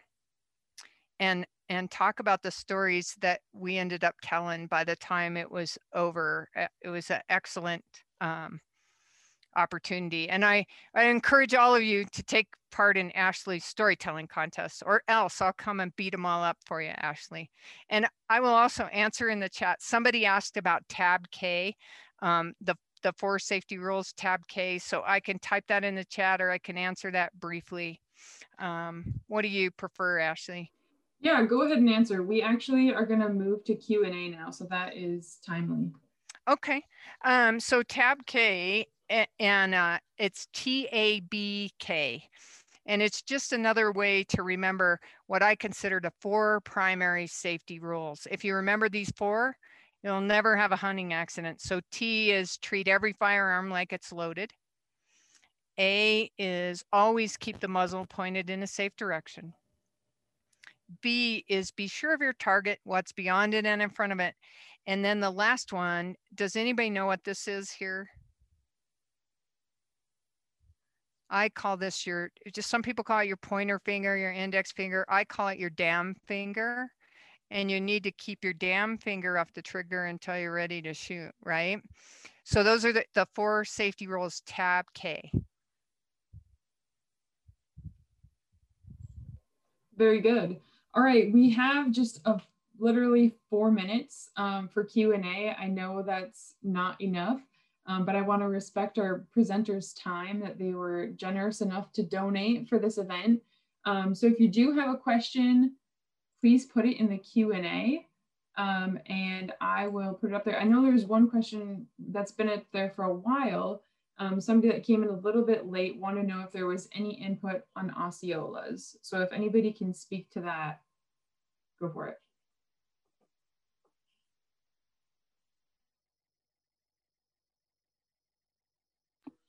Wish what, I could. What was the question about Osceolas? Yeah, what do you know about Osceolas, basically? Oh, they're the smaller eastern, and they're a swamp turkey, is what they call them, because usually you're going to find them in the swamps. Um, this is my nemesis at the moment is chasing an Osceola, because that's all I have left. There's there's different slams. There's a Grand Slam and a World Slam a world slam is when you get your Goulds and your ocellated that she showed you earlier. Your grand slams when you get your Eastern, your Merriams, your Rio, and your Osceola. So all I have left is Osceola. But uh, yeah, they're they're a smaller Eastern. Um, they have a, a uh, they, they act a lot like an Eastern does, but they're just a smaller population. Um, from my experience and talking to a lot of the guys that hunt Osceolas, they gobble a lot in the trees in the morning. And when they hit the ground, they usually like to shut up a little bit. So they're not going to be too talkative like a Rio or a Merriam's really like to talk. They really like to gobble. Easterns and Osceolas can be quieting down. And I think that's due to environment. Uh, Osceolas and Easterns are in mountains, swamps. Um, it's not as open. They can't see as well sometimes. So I think a lot of the time, maybe sometimes it's uh, to, to protect themselves. They're not going to talk as much or gobble as much just because they can't see around that ridge. Could be a coyote over there. Could be a predator over there. Uh, swamp, you know, the, the swamp birds or the Osceolas, uh, anything could be on them because it is a lot thicker area. So I think that's kind of why Easterns and Osceolas are thought to be a little bit harder to hunt. Uh, they're not as talkative as what a Rio or a Merriam's would be, and that's just from my experience. Awesome. Thank you, Mary.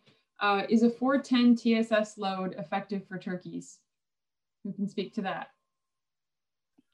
Yes, it is. Um, and part of it is just a matter of uh, making sure that you're comfortable with your shotgun, the 410, the 20 gauge, whatever it is. Um, so, yes, you can take a turkey with TSS with a, a 410 and probably do it as, as far out as we used to be able to do it with a 20 gauge with your traditional um, sh- um, shells. So, the main thing there is go out and practice ahead of time. Although TSS is expensive, it's still important to know where you're gun's shooting. Awesome. Well, we have a lot more questions, but unfortunately we are out of time. I want to thank everyone for joining us, especially our panelists. Thank you so much. I want to remind everyone that we have the Slack channel. So Q&A to your heart's desire there. Um, our experts might be able to tune in and answer that. Or I know there's a lot of women just in the community on this call that have a lot of knowledge. Um, so share that with one another. But thank you all so much for joining. Like I said, we got to respect everybody's time, so we're going to cut it off. But we will send out a recording of this as well as the chat. Um, so hopefully you can connect with some women in your area. Kathy and Patt, thank you so much. Uh, Mary and Emily already had to jump off, but um, you guys were great.